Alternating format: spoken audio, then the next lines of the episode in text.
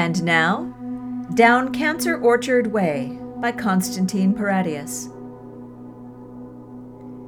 It is springtime in Carcosa, and the cancer trees are in bloom.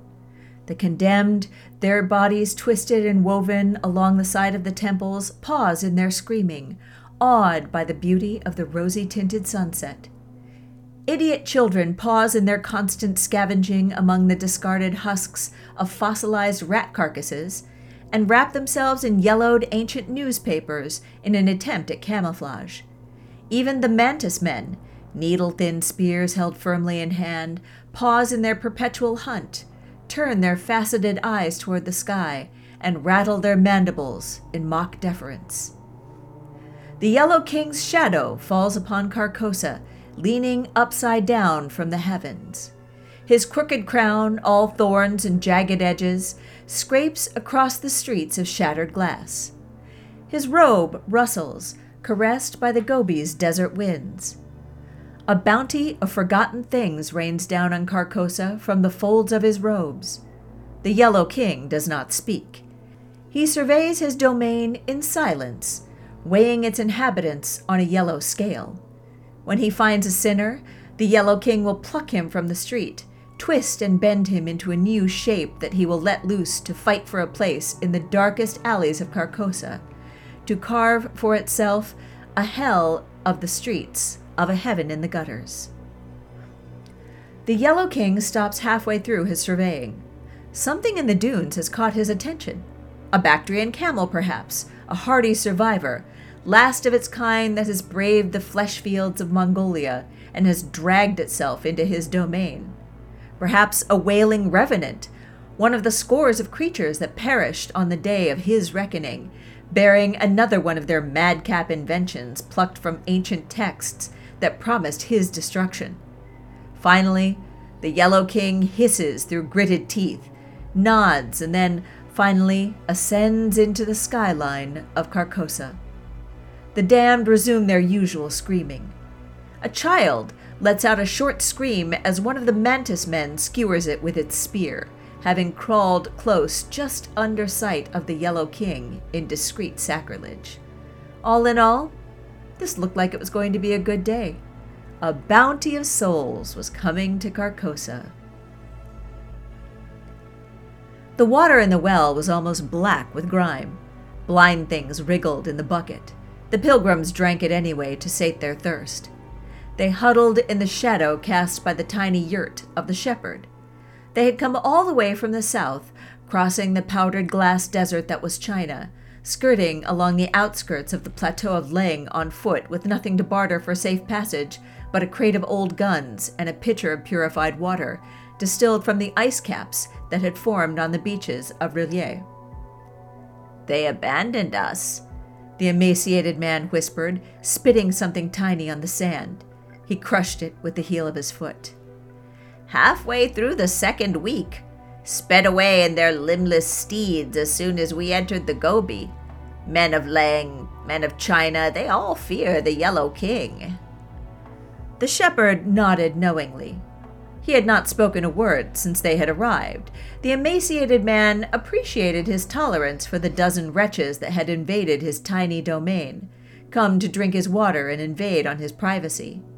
The shepherd had not stopped the man once during his retelling of their long journey all the way from what used to be the jungles of Cambodia, now a clanking hell of machinery, toiling away endlessly to equip alien soldiers fighting in some impossibly complex war.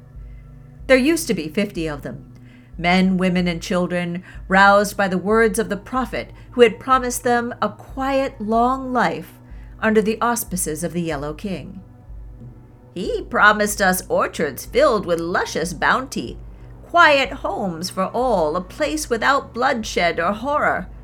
He had come from the oasis, knew the secret whispers of the desert the wretch said longingly. The giggling things took him in Khon Kaen. He screamed for days. We were forced to attempt the rivers of flesh without him. There was a woman called Rattree. She used to be a breeder for the drownies. It's what we call the fishmen when we know they aren't listening, that is. Rat Tree was heavy with child. The rivers of flesh were after her. They whispered that in my mind after they caught me in one of their suckers. Did you know they are one being altogether? An ocean of flesh stretching from Bangkok to Udon Thani, and they are one and the same thing. Bloated, eyeless, forever hungry. It promised it wouldn't hurt us. It ached for the scaly thing in her belly. The river god chewed her up like sushi. The wretch stopped halfway through his story. One of the men had shot up on his feet, ran from the yurt, stopped, and then dove for the sands. He came back with a thrashing little lizard in his hands. Blackened teeth bit into its neck, chopped off the tiny head. Cold blood wet his lips. One of the women ran towards him, gripped him by the ankles. She made a harsh bleating noise with what was left of her lips.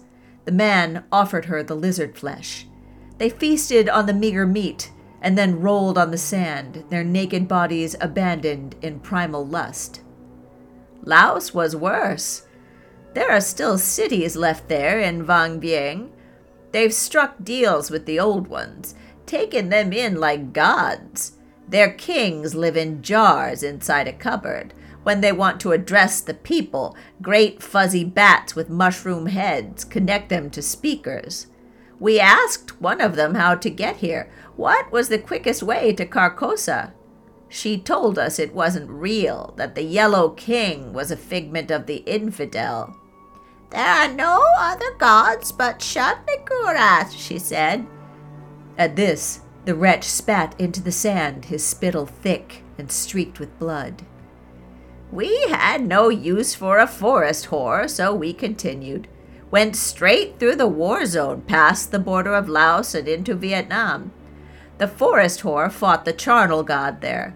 We saw a thing made from writhing fornicators reduced to ash by a barrage of rainbow fire. The shepherd bade the wretch to stop, went inside the yurt, and brought out a wooden faggot. Removing the lid, he presented the pilgrims with his meager bounty of salted meats.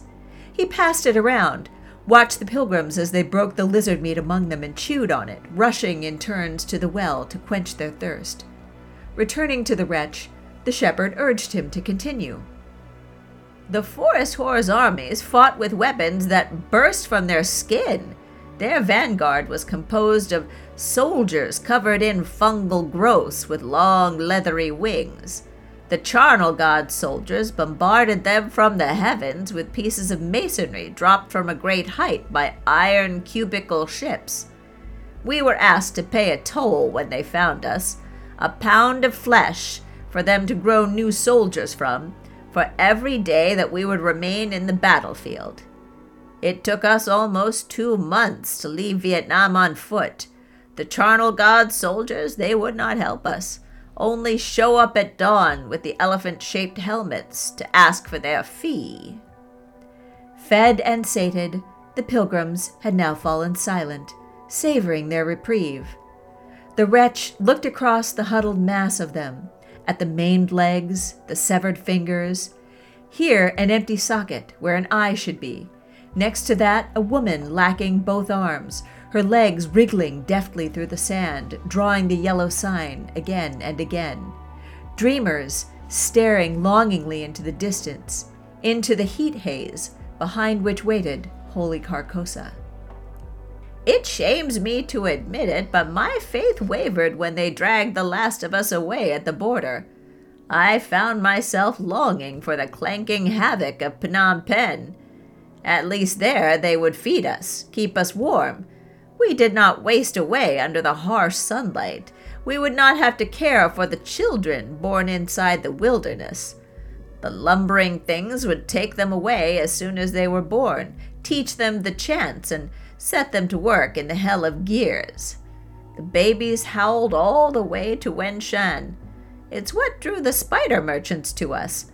Leng was running out of men, and the spiders, they had long since become barren. The queens still bore scores of eggs, but the young would not hatch. Entire generations of them stillborn. Miscegenation was their only option. The spiders would breed with men, give birth to abominations. The plateau echoed with the maddening keening of the newborn. They offered to appoint me a mandarin, wouldn't you know? A bounty for my potent seed, only because they knew I could bear children to their queens. But Carcosa would not leave my mind. Better to die a pauper there than a royal stud in Leng. The wretch paused, looking into the shepherd with eyes radiating terror. Is it like the prophet foresaw? Is Carcosa still standing? Do the wombs of its women bear fruit? Does the Yellow King still maintain order? The shepherd grinned knowingly, nodded. He patted the wretch on the back. Can you take us there? the wretch asked. We do not have much. We gave away Leng's bounty to buy our way here. We can offer nothing more than our eternal gratitude. Will you show us the way to the promised land? The pilgrims had circled the shepherd now, hands raised in prayer, children begging for release. The shepherd looked at all of them, grinned a grin of broken teeth and bleeding gums.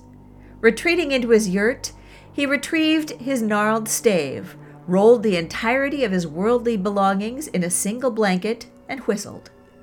The pilgrims followed in his footsteps, leaving nothing behind but the ghost of their passing in the sand.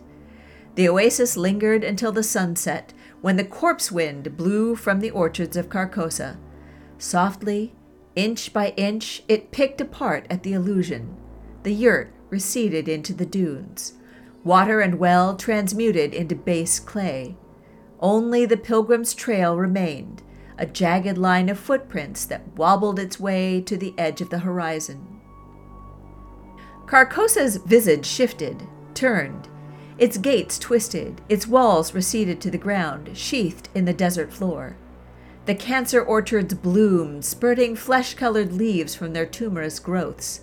Streets, thick with congealed blood and old bones, rolled back like tongues, leaving behind sprawling boulevards dotted with buildings. The idiot children clapped their hands happily, savoring the city's motions. The haunted crematoriums parted, squeezed themselves against the windowless hewn behemoths where the old and the frail were stuffed into tiny cells to live the rest of their lives in pitch black horror, making way for the bustling facade of Carcosa in waiting, populated by the empty cutouts that were the empty skins of its citizenry. Mantis men scuttled away, hissing angrily at the rolling mountain that was the court of the Yellow King, with its half finished spires, its mannequin guard, its handless clock that forever chimed thirteen. The condemned were released from their joined suffering, their flesh reknit into arcane designs that would pave the walls and roads of Carcosa. Those that would not cooperate were made mute by a simple act of flesh melding, their bodies refitted to serve as foundation. The rolling sea of old paper receded. Music, slow and tremulous, trickled out from ancient speakers. Carcosa retracted its fangs, stemmed its poison. It buried its long, lashing tail in the sand, waiting for its prey. Upon his throne, the Yellow King wrapped his talons across the rusted hills of sunken ships and chewed on sailors' souls to pass the time. The wretch's knees wobbled. He fell face first on the hot sands, clawing uselessly at the dune, his eyes struggling to take in the sepia colored magnificence that was Carcosa. The shepherd paused as the wailing began from the pilgrims. He watched them writhe in ecstasy like snakes in mating season, the females tearing off their hair, the males raking their chipped nails across their sunken cheeks.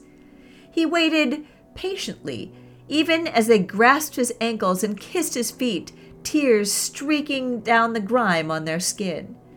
Carcosa! they yelled to the heavens.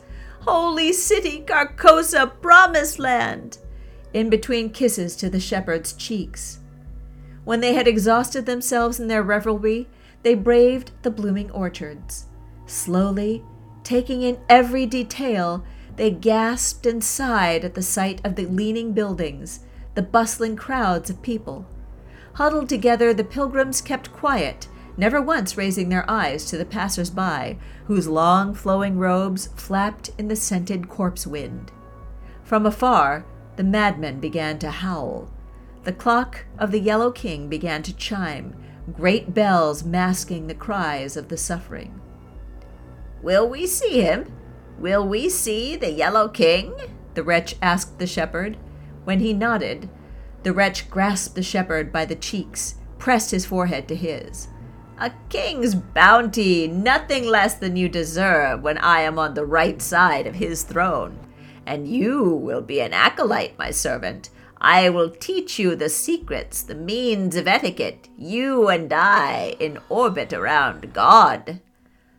The shepherd smiled knowingly, moved across the boulevards, herding the women whose eyes would stray to the dust caked windows, whose eyes would catch a glimpse of the children their heads popping from around the corners to watch the faithful herded to the slaughter. One of them, a girl of six years, walk crawled her way toward a man who had stopped to marvel at the painted bounties of a bench. Her tiny hands reached out to tug at the pilgrim's fingers, just as the shepherd smacked them away with a snap of his cane. Screaming, the child retreated in the darkness, just as Carcosa once again began to shift. By the time the pilgrims had slithered into the shadow of the Yellow King's court, Carcosa had slithered back into original form. The boulevards were choked with shadow, the gutters overflowed with the corpses of rats. Somewhere, cats began to howl as they went into heat, excited by the bloodshed. Subtly, the court began to slide away as soon as the pilgrims stepped through its threshold. The frescoes hewn from the condemned began to howl. The Yellow King's throne unraveled in a shower of twisted metal. This has been Down Cancer Orchard Way by Constantine Paradias, read for you by Lisa Quintana. Our music was The Death of a Supernova by Bandersnatch, provided by Pixabay.com. Alphanumeric is mixed and mastered by Lisa Quintana. You can get non binary review, including our latest issue, on our website, zoeticpress.com, or on hard copy on Amazon. If you like the podcast, please drop in and give us a rating or a review, and please subscribe. It helps us so much. New work drops on Wednesdays. Non binary review, because humans are hardwired to tell stories.